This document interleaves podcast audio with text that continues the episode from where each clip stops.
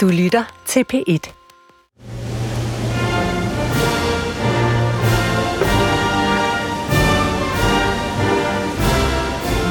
Hvad så står I op? Jeg står op og holder mig på hjertet her i Reagan Sådan. Lufthavn. Og Sådan, hvis det summer omkring mig, så er det fordi, jeg er på vej til Arizona. Fired up and ready to go. Jeg ligger på ryggen, Lasse, på et gulv på et hotel, men med hånden på hjertet. Det er godt, Lasse. Hvad med dig, Steffen? Jeg ikke ligger som Lasse Engelbrecht. Jeg sidder ved et, øh, et bord på mit hotel i Atlanta, Georgia. Det lyder som om, I er fuldstændig klar til at lave en podcast, fordi det er jo valg i dag. This is the year we're going to take back the House. We're going to take back the Senate. We need to do everything we can to get folks organized, mobilized. We're going to take back America. Get engaged. Vote. Vote. Vote. Velkommen til en ekstra special udgave af Stjerner og Striber, DR's internationale valgpodcast. For det er nemlig blevet valgdag i Amerikas forenede stater, og amerikanerne bestemmer nu USA's politiske fremtid de næste par år. The outcome is going to shape our country for decades to come. And the power to shape that outcome is in your hands. 435 pladser i repræsentanternes hus, 35 pladser i senatet og hundredvis af andre politiske poster på tværs af USA er i dag i spil. This Tuesday, you have to crush the communists at the ballot box. You have to. Skyller en rød bølge ind over USA, eller formår demokraterne at beholde magten? Det bliver afgjort nu. I've never been more optimistic about America's prospects. I mean it from the bottom of my heart. I've never been more optim- optimistic. Mit navn det er Lasse Berg Sørensen, podcastbestyrer og journalist på DR's udlandsredaktion, og med mig i dag er et virkelig stærkt valghold. Det er nemlig USA-korrespondent Lilian Gjolf Kratz. Hey venner. Hey Lilian, hvordan er valgbarometeret? Prøv at høre, det er jo øh, det, det er pænt varmt, ikke? Alt sommer kan I nok fornemme. Også ikke kun her i lufthavnen, men i hele USA. Og det store spørgsmål er jo om øh, republikanernes fornemmelse af, at barometeret er så varmt, at det sikrer dem en sejr. Eller om demokraterne sidder og har et lille håb om, at målingerne viser det for koldt i deres favør. Altså med andre ord, det kan godt være, at der har været masser af meningsmålinger, men det her kan blive sindssygt tæt, og begge sidder og kigger på det her valgbarometer fuldstændig klar til, når vi begynder at få resultater. Vi har jo også Lars Engelbrecht, journalist og USA-specialist og hushistoriker med liggende fra Pennsylvania. Lasse, er du også øh, fired up and ready to go? Jeg ligger ikke, det var bare for sjov. Men jo, øh, jeg er faktisk, øh, jeg ankom til byen i går og har været omgivet af virkelig nervøse demokrater, unge demokrater, som der er mange af her i, i Philadelphia, hvor jeg er nu. Jeg var til et møde, hvor øh, den gode gamle socialist Bernie Sanders kom forbi. Man har simpelthen sendt hele kavaleriet ud fra, demokratiske, fra det demokratiske parti for at få demokratiske, potentielt demokratiske stemmer til at komme ud og sætte deres kryds, fordi de føler det her efter de der senatsvalget har set ret godt ud for demokraterne, så er det uhyggeligt tæt lige nu. Øh, Så alt bliver kastet ind, men der er kæmpe nervøsitet blandt demokraterne. Lasse havde han sine handsker på, Bernie. Nej, han havde ikke nogen handsker på, øh, men han kom til gengæld ind i sådan et lokale med... ja. Han kom til gengæld ind i sådan et rum fyldt med unge mennesker, primært fra minoriteter, meget unge mennesker, jeg vil tro sådan 17, 18, 19, 20 til op til 25 år måske. Så kom Bernie ind som hovedtaleren. Det var lidt et bizarre øh, optrin i sin sådan en lille grå pullover. Den var også meget smart. Den kunne noget, øh, og have, det har faktisk været meget pænt med de der vanter til den, synes jeg. Jeg glemte jo at sige, Lasse, udover hushistoriker, så er du også podcastens fashionista. Vi kan jo altid regne med dig, når vi skal vurdere, Ja. hvad folk har på, om det er smart eller ej. Går utrolig meget op i mode. Vi har jo også en, øh, en helt særlig special guest med, som vi jo kunne høre i introen, nemlig international kosmodent Steffen Gram. Vores valgleksikon, her. amerikansk valgleksikon. Tak skal du have, Lilian. Jamen, jeg sidder hernede i, i Georgia, fordi det er jo en fantastisk svingstat. Altså, det var en stat, der jo valgte Biden, og øh, mens guvernøren hernede er republikaner og så videre. Så det går altså på kryds og tværs hernede. Men det var jo også hernede under valget i 2020, hvor Trump lige greb telefonen, ringede til chefen for valg, øh, for hele valget hernede, Raffensperger, og sagde, find lige 11.790 stemmer, 80-90 stemmer. Jeg har brug for dem, så jeg kan vinde valget. Og det var der, hvor øh, republikaneren Raffensperger jo simpelthen sagde, forget it, det gør jeg altså ikke. Øh, men det har plaget ham lige siden. Der har været trusler mod familien, der har været trusler mod Raffensperger selv, og så videre. Så det er en svingstat, det er en stat, det er svært at sige, hvor man går hen. Det er en stat, hvor øh, demokraterne kan vinde på den ene bane, og republikanerne på den anden. Så det, det er ret spændende hernede. Steffen, må jeg lige øh, spørge dig om noget? Du er jo, øh, du er jo selvfølgelig øh, en vorhar sammenlignet med øh, Bernie Sanders, det, øh, det ved alle ja. jo. Kunne du finde på at, at, at sidde dernede til, til, til, til det der valgarrangement, du skal til i, på valgaften med vanter på? Altså sådan nogle små strikkevanter? Nej. Nej, det gør jeg ikke. Nå. Jeg er ikke ind til vanter. Øh, hvis jeg gør noget, så er det handsker. men, he, men ikke jeg har over 20 graders varme, så det gør jeg ikke. okay. Lad os sige, du kan holde din vanter for dig selv, og så tage din striksokker på ud i Pennsylvania og bare komme i gang. Okay. Ja, du har vel taget dine stjerner og striber strikkede sokker med? Ja, dem sidder jeg i. Perfekt. Ligger i. Perfekt. Two words. Made in America. Stemmestederne åbner tirsdag mellem klokken 6 og 7 om morgenen. Altså det, der vil svare til tidlig eftermiddag dansk tid. En af vælgerne, Cynthia Jones fra Georgia, der hvor vi jo har Steffen Gram, ja, hun har besluttet sig for at stemme i dag. If you don't vote, if you don't do the right thing, you can't complain. Yes, man kan simpelthen ikke brokke sig, hvis man ikke stemmer. Og faktisk så har 41 millioner amerikanere allerede stemt ved midtvejsvalget, og det er rekord mange. Vi plejer jo at kalde enhver valgdag for en festdag. Kan vi også sige det den her gang? Vi har jo også snakket om, hvor, øh, hvor meget der er frygt for trusler og vold osv. Nej, man kan ikke sige, hvis det, det er, jeg synes ikke, man kan kalde det her en festdag. Jeg synes, det her, det er, oplever det her meget som, øh, som en dag, hvor, hvor folk er nervøse, hvor folk er bekymrede, øh, hvor folk ikke kan døje Joe Biden, eller også kan de ikke døje Donald Trump, og frygter, at de der to elefanter øh, sådan svæver i rummet over, over dem alle, ikke? selvom det hernede i Georgia jo egentlig ikke er dem, det handler om. Ingen af dem har været her under valgkampen. Men det er stadigvæk vreden mellem republikanere og demokrater, der ligesom hænger over det hele. Så fest, nej, det er ikke vældig sjovt altså. Og som du siger, Steffen, altså det er jo på mange måder også i slutfasen blevet sådan en proxykrig mellem de her to øh, ældre mastodonter, der sidder på hver sit parti.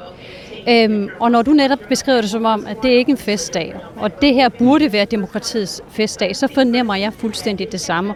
Men jeg fornemmer også med mange af de vælgere, jeg har talt med, øh, at de jo alle sammen dybest set er bekymrede for demokratiets fremtid i det her land på begge fløje. Vi har været inde på det før, at målinger viser, at op mod 70 procent øh, i begge lejre frygter, at demokratiet står for fald, men af vidt forskellige årsager. Altså, republikanere tror på Trumps valgløgne, demokraterne vil gøre det igen, de vil stjæle valget fra os, og demokraterne frygter selv samme, altså løgnen, som de føler fra republikanernes side ved at udhule øh, demokratiet.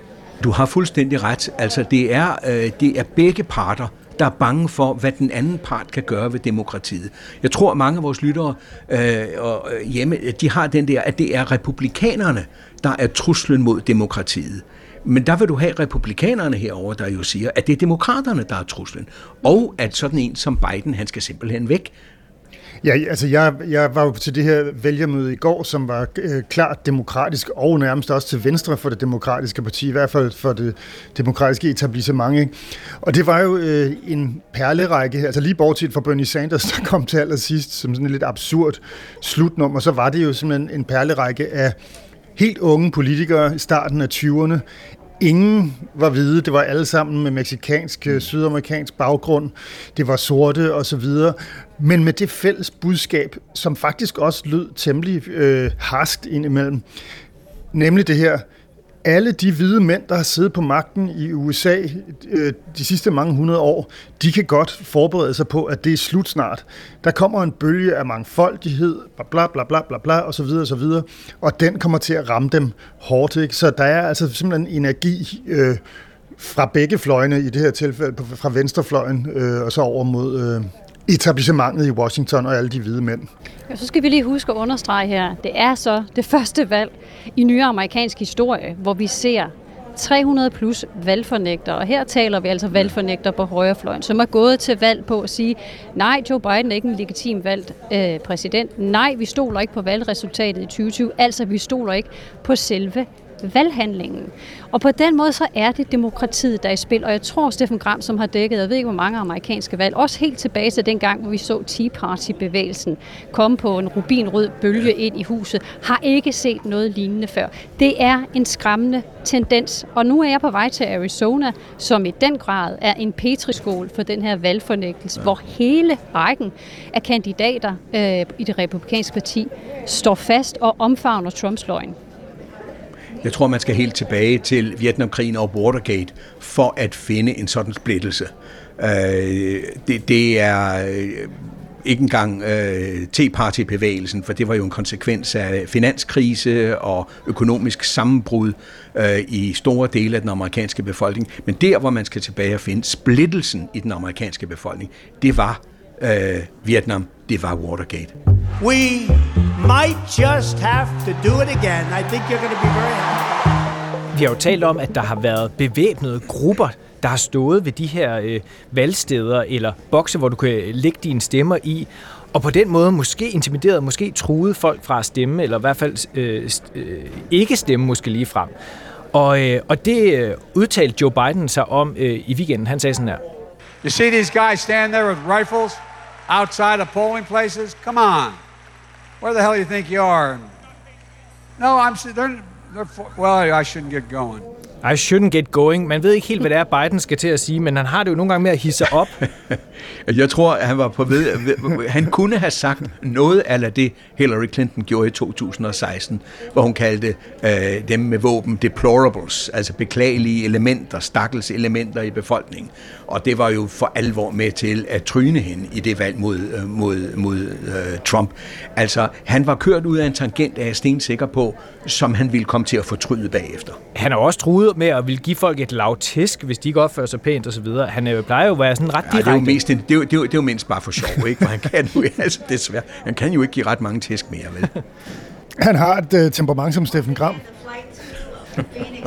Steffen Gram, den rolige, overskuds varme herre. Hvad taler du om, Lasse E? Nu er du altså grumpy igen. Jamen, det er han altid. Så, ja, han er, ja. han er altså lidt smågnæven. Men vi bærer, over, vi bærer over med det, fordi han er jo en flink fyr samtidig. Og du er kun gæst i dag. Tænk, jeg skal leve med ham hver uge. men, prøv, men prøv en gang lige at høre. Altså, du sagde selv før, øh, at omkring 41 millioner har allerede stemt i early voting, og det er jo heldigvis foregået forholdsvis smertefrit. Men det, som øh, præsident Biden taler om her, det er jo i Arizona, øh, hvor vi har set militante personer møde op i keflerveste, stå med, med, med skarplatte våben. Når folk er kommet ind til det, man kalder altså early voting, eller for at aflevere brevstemmer i de her dropboxes. Øh, og, og det signal, man har forsøgt at sende, det er jo igen det her med, du kan ikke stole på vandhandlingen. Øh, der blev manipuleret i 2020. Vi er her for at holde øje. De står til at billeder af folk, til at billeder af folks øh, nummerplader. Øh, i, det her, øh, I den her valgkamp har jeg talt utrolig mange valgtilforordnede, både dem, der simpelthen har optet out, som man siger her i USA, som simpelthen har sagt, jeg vil ikke være med mere. Øh, det her med, at jeg, at jeg har en borgerpligt i demokratiet, det er simpelthen blevet med livet som indsats. Det føler de, fordi der har været så mange trusler. Til dem, der så er blevet, jeg var i Philadelphia og tale med øh, den valgtilforordnede der, øh, som har måttet leve med politibeskyttelse i perioder, hvor hendes børn er blevet truet på livet. Øh, Jamen, du har fuldstændig ret, Lilian. Altså, det, jeg har også talt med folk hernede, der, der, øh, der siger, at det her, det er, øhm, det, det her, det er jeg vil ikke sige katastrofalt, men altså det kommer an på, hvor man ser det fra. Men at det her, det er ganske, ganske faretroende for demokratiet. Og for hele den voldelige tendens, som en jeg talte med, det var nu oppe i Washington, øh, der siger, jamen altså hør nu her, vi har et system, øh, et truet demokrati, og så har vi over 300 millioner våben sejlende rundt i det her samfund. Det er ikke fordi vedkommende troede på, at nu vil der komme en egentlig borgerkrig, sådan som man havde, men at der kunne komme meget voldsomme politiske voldshandlinger ud af det. Lad os håbe, det ikke sker. Jo, jeg må lave en lille sløjfe kort til sidst. Så ser vi jo så målinger, hvor at en ud af fem amerikanere er kommet med udtalelser som, ja, måske ser jeg politisk vold som en ja. nødløsning i visse situationer. Ja, heldigvis er der fire ud af fem, der ikke siger det, men en ud af fem ser det som en mulighed, hvis det er, øh, at de mener, det er berettiget. Den republikanske guvernørkandidat øh, her i Pennsylvania, han er jo udpeget af Donald Trump, han hedder Doc Mastriano, og han har jo øh, nogle rimelig farverige øh, fans, må man sige. De fans, de har annonceret, at de på valgaften, altså mens folk stadigvæk afgiver deres stemmer, så vil de simpelthen lave et optog af motorcykler og trucks, der kører ind igennem Harrisburg, altså regeringsbyen her, og laver så meget larm som overhovedet muligt. Det skriver de simpelthen i invitationen. Kom og lav så meget larm som overhovedet muligt, mens stemmerne bliver talt op.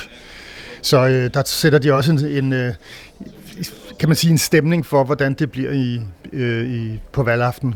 Put down your phone and give TikTok a rest and vote. Der er jo virkelig mange vigtige opgør, vi skal holde øje med på valgaften, som kan øh, ende med at få afgørende betydning for, om det er demokraterne eller republikanerne, der simpelthen tager magten i øh, et eller begge kammer i øh, kongressen. Og vi har jo heldigvis øh, vores hold på plads øh, mange af de vigtigste steder. Lilian, du sidder jo lige om lidt på, øh, på et fly på vej mod Arizona, og du er jo i lufthavnen, som du også sagde, og det er jo simpelthen derfor, det larmer øh, lidt hos dig.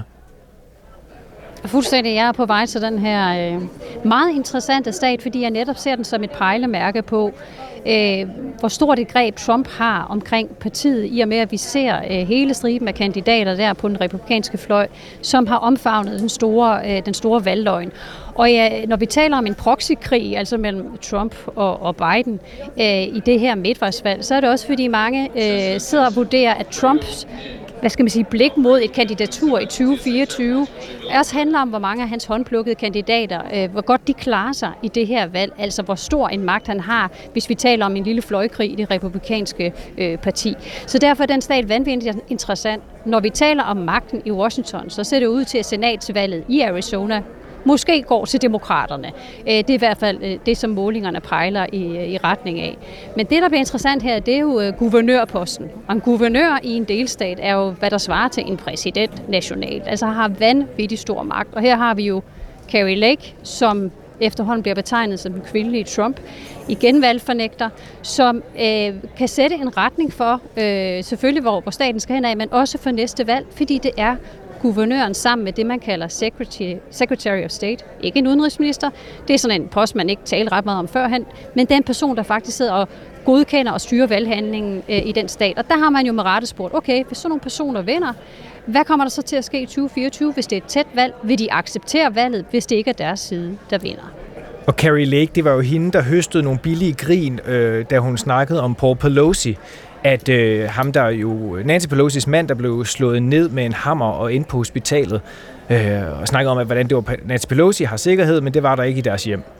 Det er hendes valgkamp, jeg skal ned og følge, og skal til valgfest øh, i, i, i hendes telt, så at sige. Ja, og det er jo igen et billede af, hvor når vi taler om den her betændte situation i USA, hvad det har ført til, at øh, lederne af repræsentanternes hus, Nancy Pelosi's mand i sidste uge, blev overfaldet med en hammer. Og at man så øh, på højrefløjen bruger det som et gimmick øh, her i valgkampens slutspurt, blandt andet til at tale om, der kan I bare se, at demokraterne ikke styr på noget, der er kriminalitet alle steder, indtil man fandt ud af, at det var politisk motiveret, men også bruger det som, øh, altså det her med, at anstændigheden er forsvundet øh, i valgkampen, at man bruger det til at stå og score billige point og lave sjov øh, med det. Så, og det tegner igen det her med, det dæmmer os, det er stammekrig, øh, det er ikke fælles amerikanere. Dem der på den anden side, det er fjenden, øh, og det er en, øh, en farlig tendens. Så i øvrigt, at øh, Carrie Lake og andre republikanske kandidater i Arizona har fået støtte. De er simpelthen blevet endorsed by Chuck Norris. Han har simpelthen flexet med armmusklerne der. Så skal, ved du hvad, det var nok... Det, okay, hvis Chuck er på banen, så kan alt jo ske. Det var det, der skulle til, måske. Altså, det bliver jo ekstremt tæt. Om Chuck Norris så kan øh, få dem over øh, målstregen, det, det, det, det får vi jo at se. Men det, jeg også gerne vil understrege, det gælder ikke kun Arizona, det gælder faktisk i, i store dele af, af landet, det er, at vi har set en, en måling, der tegnede på en... Ja, det kan jo blive alt fra en rød bølge, men det kan også blive til, at demokraterne faktisk klarer sig bedre, end hvad målingerne har antydet. Altså, og det, hvis vi har lært noget, så er det, at vi kender ikke resultatet, før at øh, alle stemmerne er, er øh, talt op. Og hvilke skal man sige, emner, om det bliver inflation, der bliver helt afgørende hele striben rundt, eller om andre øh, meget afgørende overordnede ting, såsom for eksempel demokratiets overlevelse, retten til at kunne vælge selv som kvinde, øh, hele debatten om abort. Altså, hvad kommer så til at betyde, når folk står og skal sætte deres kryds? Øh, det bliver vi klogere på snart. du har helt ret, Lilian, og det er en af de ting, jeg virkelig gerne, meget, meget gerne vil blive klogere på på et tidspunkt efter valget, det er, hvad er det meningsmålingerne ikke har fået med op til valget? Mm. Er det for eksempel republikanske kvinder på grund af abortdommen i højesteret? Øh, hvad er det, målingerne ikke får med? Generation Z, øh, de helt unge, som ikke gider tale med folk, der ringer til dem, øh, ikke gider svare på, øh, på sms'er og tekster og den slags. Hvad er det, de ikke får med? Fordi du har fuldstændig ret. Man skal ikke blive overrasket, hvis vi bliver overrasket over, at målingerne har taget fejl et eller andet sted. Det bliver virkelig spændende. Det er set før, Steffen. Det er set før. Det er set før. I, I really looked at it and I thought, my gosh, who wrote this and came up with the venue? Satan? Steffen Gram, du er jo med fra ferskensstaten Georgia, som vi jo også har talt om her i Stjerner og Striber. Søndag der var du til vælgermøde med den republikanske ja. senatorkandidat og den tidligere FNL-fodboldspiller Herschel Walker, der jo stiller op øh, til senatet mod præsten Raphael Warnock.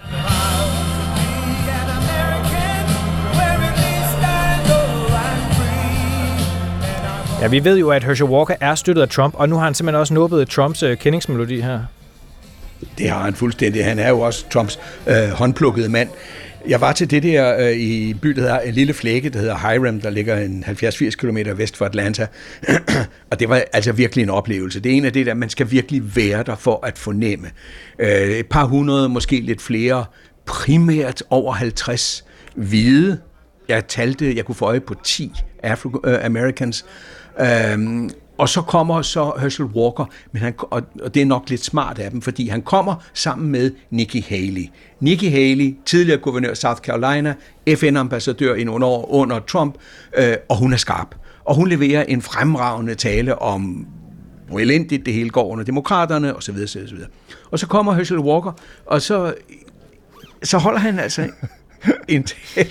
Jamen, jeg, ved, jeg, jeg ved godt, nu skal man være fair og alt sådan noget, ikke? Det er vi altid her, Stjerner Det var meget, meget, øh, det var meget, meget specielt. Den handlede om vor herre, der havde skabt en kristen kriger, om øh, den der elevator, der kørte fra helvede op til paradis, og fra paradis ned til helvede. Øh, så kan man selv vælge, hvor man vil af, og nogle gange så er alle glade nede i helvede, øh, men det siger han så øh, op i toppen. Det siger han så, jamen, det var fordi jeg var på valgkamp, øh, og sådan noget. Det var, det var meget, meget specielt, og folk var glade. Altså, hans tilhængere var begejstrede, og jeg spurgte bagefter, hvordan var hvorledes. Jamen, det, det, det var rigtig godt, det her. De måtte simpelthen have noget andet end, det, end, end, end, end Biden. Det var på en eller anden sæt vis, bliver jeg nødt til at sige, en lidt rystende oplevelse. Det var det, fordi der var ingen politik, øh, der var ingen argumenter, øh, andre, andre end dem, som Nikki Haley kom med. Og han er altså manden, der nu ligger lige med øh, Ralph øh, øh Warnock, øh, som er den siddende demokratiske senator. Han skal i senatet, hvis han vinder. Øh, og der må jeg indrømme, at der bliver, der bliver, jeg har prøvet mange valg, men øh, der bliver jeg sgu lidt rystet. Altså stor ros til dig, Sam, for som du siger, når man har været ude til nogle af de her øh, kampagner på det sidste øh, ved de her personager, det er jo noget, hvor man tænker, det her det er tæt på skyngerne vanvittigt, ikke? Jo. Øh, og, og man netop har, netop har omfavnet den her ekstremt kristne, øh, fundamentalistiske tankegang om, at det er kriger sendt fra Gud, og jeg ved ikke hvad. Ja. Og ved I hvad, venner? Jeg simpelthen, det her det er verdens bedste selskab. Men nu kigger øh, hun altså meget øh, bestemt på mig. Jeg skal simpelthen borte nu til Arizona. Jeg glæder God tur. mig God som tur, et barn til juleaften. Jeg elsker valg. Kan I passe på jer selv derude? Og øh, vi ses i Stjerner og Striber. Det gør vi, Lilian. Vi, vi øh, snakkes ved efter valget. Yes, hey venner. Hej. Hej. Men må jeg så ikke lige få lov til at samle op på den der elevator, der går fra øh, himmel til helvede, Steffen? Fordi her, der, her i, øh, i Pennsylvania, der taler de, fordi Pennsylvania har en meget stor øh, del af olie- og gasudvindingen i USA, så snakker de jo en del om klima. Og derfor ja. Har en ung fyr, jeg mødtes med i går, en klimaaktivist, han sagde til mig, at jeg lige skulle tjekke, hvad Herschel Walker har sagt om øh, klimaforandringerne, og det tænker jeg, jeg vil prøve at oversætte. Jeg har citatet på engelsk her, og hvis I ikke forstår det, så er det altså ikke, fordi jeg oversætter dårligt. Det tror jeg ikke i hvert fald. Prøv så at høre her. Siden vi ikke kontrollerer luften, så flyver vores gode luft op til Kinas dårlige luft. Så når Kina får vores gode luft, så bliver den Kinas dårlige luft nødt til at flyve videre. Og hvor flyver det hen? Det flyver ned til vores gode luftrum. og så Jamen det, bliver vi nødt til at gøre Kinas dårlige luft ren. Øh, ja, klimaforandringerne set fra Herschel Walkers synspunkt. Jamen, det er fuldstændig rigtigt, og det matcher rigtig, rigtig godt øh, hans performance øh, her forleden på, øh, på den her vælger-event øh, ud i Hiram, øh, og folk, øh, folk var begejstrede. Lasse, nu gør du øh, lidt grin med Herschel Walkers klimapolitik. Øh, det må man også godt. Som jeg hørte her sige. Men han siger jeg citerede ham bare, jeg gjorde ikke grin med ham. det er sandt. Selv siger han jo faktisk, at han slet ikke er politiker. I'm not that politician. I'm that warrior for God that I've been waiting to go up against this wolf in sheep clothing. I've been waiting to go up against this Marxist that's been telling everybody that he's a senator for Georgia. No, he's not. Han er øh, Guds kriger, der, ja. øh, der simpelthen øh, kæmper mod øh, ulve i forklæder, nærmest messer Herschel Walker her. Øh, og det var også det, han blev anklaget for af Barack Obama, som vi har talt om tidligere, at han simpelthen ikke er kvalificeret. At han er ikke politiker nok til at sidde i senatet, øh, som jo ofte er lidt senioragtige skikkelser, der, der ender der. Jamen, du har fuldstændig ret, Lasse, og det er jo der, hvor man kan stå tilbage med spørgsmålet om meningsmålingerne. Har meningsmålingerne været i stand til at tage det her fænomen ind i deres kalkyler og deres øh, test, der hedder, at en lang række af de kandidater, som Trump har håndplukket og sat ind som sine personer rundt omkring, som en Herschel Walker, at de simpelthen ikke kvalificeret nok. Og vil det afspejle sig i måden, folk stemmer på? Har meningsmålingerne fået det med? Det, der gør Georgia ekstra interessant, det er jo, at hvis hverken Herschel Walker eller Raphael Warnock får mere end 50 procent af stemmerne, jamen så skal de ud i omkamp. Ja så skal de ud i det, ja. man kalder runoff, og det kan jo betyde, at vi faktisk ikke ved, hvis det nu er, at Georgias senatsplads er den, der afgør, om det er republikanerne eller demokraterne, der mm. får flertal i senatet. Det kan jo simpelthen betyde, at vi skal vente helt til den 6. december, hvor den her omkamp finder sted, før vi finder ud af, hvem der får kontrol med senatet. Det er fuldstændig rigtigt. Hernede i Georgia, der skal vinderen have mindst 50 procent af stemmerne. Her kommer en fyr ind i billedet, som vi ikke har talt om, og det er der heller ikke rigtig nogen grund til at gøre andet, end han eksisterer. Han hedder Chase Oliver. Han er libertarian. Og det vil sige, at han stiller også op, og man regner med, at han nejler en 3 procent af stemmerne, primært fra republikanerne. Men det betyder, at både demokrater og republikanere kommer under de 50 procent, og derfor skal vi have endnu et valgdrama hernede, nemlig den 6. december, som du korrekt siger. Og der skal man lægge mærke til, at der har Ralph øh, Warnock, øh, demokraten, den siddende senator, han har virkelig sparet penge sammen til der, fordi det er der, det bliver svært for dem at få vælgerne ud. Han har over 115 millioner dollar i sin kasse, mens Herschel Walker har 37. Øh, så det bliver der, hvor han har en fordel, i hvert fald økonomisk. Seems to me he's a celebrity who wants to be a politician. Lasse Engelbrecht, du er jo i The Commonwealth of Pennsylvania, som det officielt hedder. Det er jo her, at Dr. Oz og John Fetterman jo kæmper om en plads i senatet, øh, og hvor det står enormt lige mellem de to.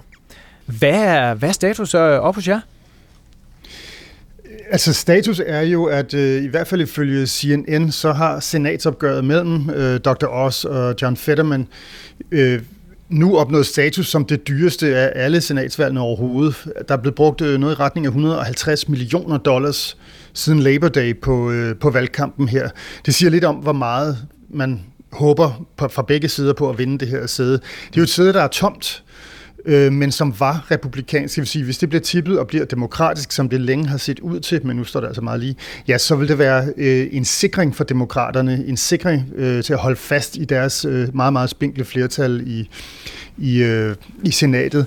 Men jeg synes i forlængelse af det, Steffen sagde om nuancerne i de her forskellige kandidater, der render rundt, som vi meget let jo kan komme til at beskrive som øh, ekstrem og så videre, så er det øh, Pennsylvania jo også interessant, fordi på den ene side, så har vi Doc Mastriano, Trumps valgfornægterkandidat, der gerne vil være øh, guvernør. Og han har jo i den grad udmærket sig ved at have nogle øh, mærkelige tilhængere. Han har for eksempel sådan en hel hær af øh, radikalt kristne øh, folk, der bor i en lille kirke uden for øh, Harrisburg, regeringsbyen, og som har det med at bede med store, lange svær og sige, at nu er det krig. Det er ikke valg, det er krig, det her. Altså, så der er masser af den slags, hvis man vil kigge efter det. Men så er der også senatvalget øh, mellem, mellem øh, øh Mehmet Os og Fetterman, som jo faktisk på mange måder er meget mere moderat valg. De snakker overhovedet ikke om valgfornækkelse. Det er et tema, som Dr. Os forsøger at undgå, fordi han skal have fat i en del øh, moderate republikanere, muligvis også demokrater, og så nytter det ikke noget at tale om de her valgfornægterhistorier. Øh, det, de så til gengæld har været gode til, det er at være øh, radikale på alle mulige andre måder. De øh, fører beskidt valgkamp. Dr. Oz, han har snakket om øh, Fettermans øh, blodprop i hjernen, han fik i, i foråret lige et par dage før primærvalget. Og det er han bare blevet ved med at tale om. Konstant stikker han det frem, som om, at det var ligesom det, det hele det handler om. På den anden side, så øh, er Fetterman så øh, heller ikke bleg for at bruge en masse øh, halvsjov gimmicks omkring, øh, omkring Dr. Oz. Blandt andet kalder ham en hundevalpedræber, fordi han på et eller andet tidspunkt har deltaget i nogle, i nogle dyreforsøg på Columbia University. It's a story of unimaginable abuse. Mehmet Oz ran experiments on puppies, killing over 300 dogs. Men de to, og det var min pointe, de to, Fetterman og os, er jo meget mere moderate, end den, over, den stemning, man får rapporteret fra USA, øh, måske vil antyde, at de var. Det var jo også i Pennsylvania, at det her store øh, opgør, titanernes kamp, fandt sted her i weekenden, som vi jo talte om. Der var jo simpelthen tre præsidenter til stede på samme tid. Øh, en nuværende Joe Biden og to tidligere, nemlig Barack Obama og Donald Trump. Og øh, da Joe Biden talte, der lød det sådan her. I know Pennsylvania well, and John Fetterman is Pennsylvania. He is Pennsylvania. And Oz and Pennsylvania? Er det en joke, Biden laver her? Er han sjov? Øh, han er sjov, ligesom så mange andre har forsøgt at være det i hvert fald, fordi øh, det han hensyder til er selvfølgelig, at Dr. Oz stort set aldrig nogensinde har boet i Pennsylvania. Han har boet i New Jersey i mange år, og det er et af Fettermans, øh, en, af hans, den, en af de køller, han har brugt mod, mod os. Altså, du har ikke noget at lave her, du bor her ikke, du har aldrig boet her.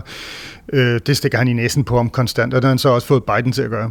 Du har også anklaget Biden for at være kedelig, Lasse, da han har talt øh, alle mulige andre steder, så det kan godt være, at han simpelthen tænker, okay, jeg er simpelthen nødt til at lige, lige være lidt skækker, lidt, øh, lidt sarkastisk her til, til allersidst.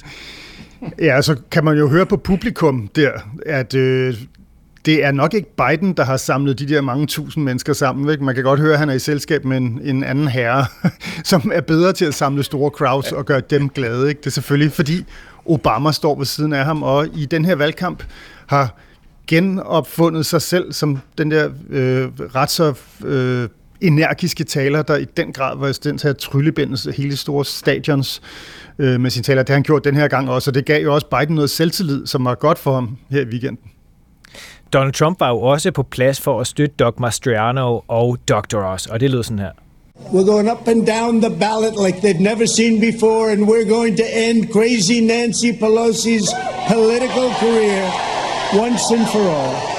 Trump var der jo for at støtte de her kandidater, men talte jo også meget generelt, og talte jo også om valget i 2024. Ja, altså det er jo det, Trump har gjort indtil videre. Det er sjældent, når han møder op til de her store øh, vælgermøder, at man får indtrykket af, at han simpelthen kommer alene for at hjælpe hans udvalgte kandidat. Man får faktisk tit indtrykket af, at det er omvendt. Han er der for sin egen skyld.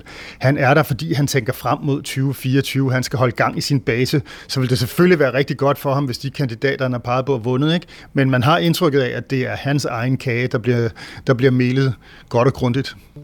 My wife wants some vegetables for crudité. Altså, jeg personligt holder et ekstra godt øje med Alaska ved valget, fordi det er måske ikke USA's vigtigste stat med sin under 1 million indbyggere. Men en af kandidaterne i Alaska kender vi særdeles godt. Det er jo nemlig den tidligere guvernør, Sarah Palin, verdenskendt hockeymom og tidligere running mate for John McCain. Det, de to stillede jo nemlig op ved præsidentvalget mm. side om side i 2008, og tabte ja. jo som bekendt til Barack Obama og Joe Biden. Men Palin, hun er tilbage, og hun stiller altså op til Alaskas ene plads i repræsentanternes hus. Og øh, hun er støttet af Donald Trump, selvfølgelig. Og så øh, synes jeg faktisk, at Sarah Palin lyder fuldstændig, som hun gjorde for 14 år siden. We need to drill, baby, drill. Energy costs are the driver of inflation. Drill baby drill, yeah. siger Sarah Palin, som hun jo også sagde der i tilbage i præsidentvalgkampen i 2008. Ja, det gjorde hun altså, og jeg var til stede i St. Paul, da republikanerne holdt deres konvent der, øh, og der fik hun simpelthen hele det republikanske hus til at vælte, da hun kom med yderligere en bemærkning, der, og den lippede hun simpelthen, den var ikke i hendes manuskript, hvor hun øh, råbte til dem, hvad er forskellen på en hockeymom og en pitbull? Og folk som var lige tavse. Læbestift. Ikke? I love those hockey moms. You know, they say the difference between a hockey mom and a pit bull? Lipstick. og, og det var, hun, var, hun havde den der uges berømmelse, og siden da har der været nedtur. Og øh, jeg ved ikke, hvorfor hun stiller op igen nu, fordi nedturen har været på alle niveauer. Det har været politisk, det har været personligt, det har været familiært, og, øh, og nu stiller hun så op igen, fordi Trump formentlig har banket på og sagt, du vil være min gode kandidat der. Jeg ved ikke, om hun bliver valgt. Øh, jeg må indrømme, at øh, jeg har ikke kigget på Alaska. Det er Hvad? fejl. Steffen, det skuffer mig. Ja, men det, ja, det er min det fejl. Det heller ikke. Men, øh, Hvordan ser det ud dernede? Eller deroppe hedder det jo. deroppe, ja. Altså, det er jo Nej. lidt specielt valgt op, fordi øh, normalt så har du jo to kandidater, ofte en fra demokraterne og republikanerne, men der er faktisk fire kandidater, der er på stemmesedlen øh, på valgdagen i Alaska. Fordi hver mm. enkelt stat og territorierne har jo ligesom deres egen valgregler. Det øh, står de sådan set selv for. Og der er simpelthen fire kandidater. Hun ligger dog ikke... Øh, I målingerne står hun ikke til at vinde. Det gør den demokratiske Jeg er ikke kandidat. overrasket. Jeg er ikke overrasket, bliver jeg nødt til at sige. Nobody should have to go to jail for smoking weed, right? Der bliver stemt på livet løs i USA, og hvornår kan vi så forvente at få et, sådan, de første resultater? Hvis du taler amerikanske tider, så i løbet af øh, sen aften, øh, tidlig morgen, øh, natten mellem tirsdag og onsdag. Øhm, og det er fordi ikke komplekse, ikke komplicerede optællinger. Men derefter kan der så selvfølgelig komme alle de optællinger, hvor der bliver protester, øh, hvor observatører siger, at det her det er svindel, det foregår ikke rigtigt, så skal man forklare, og så vil de stadig ikke acceptere, og så kommer der retssager ud af det, og det kommer til at ske i stat efter stat, det kommer til at ske op hos Lasse, det kommer til at ske her, det kommer til at ske i Arizona, Nevada, Wisconsin, masser af andre steder. Så det bliver en langtrukken affære, det er det, jeg hørte dig sige. Øh, Det, det bliver, kommer til at være mange dage, og det kan også være flere uger, før vi får de endelige, færdige resultater. Vi bliver klogere på et eller andet tidspunkt øh, på, hvordan det her valg det ender. Vi følger i hvert fald øh, med. Steffen Gram, du sender Verden ifølge Gram onsdag klokken 9. Det gør jeg. Så har vi en live horisont onsdag aften på DR1 efter en t- øh, scene TV-avis. Og Stjerner og Striber er jo selvfølgelig tilbage. Men det er vi allerede på torsdag med valgets resultater, eller øh, så meget vi nu kan sige om resultaterne på det tidspunkt. Tak for i dag. Yes. Det var hyggeligt. God valgaften, venner. I lige måde.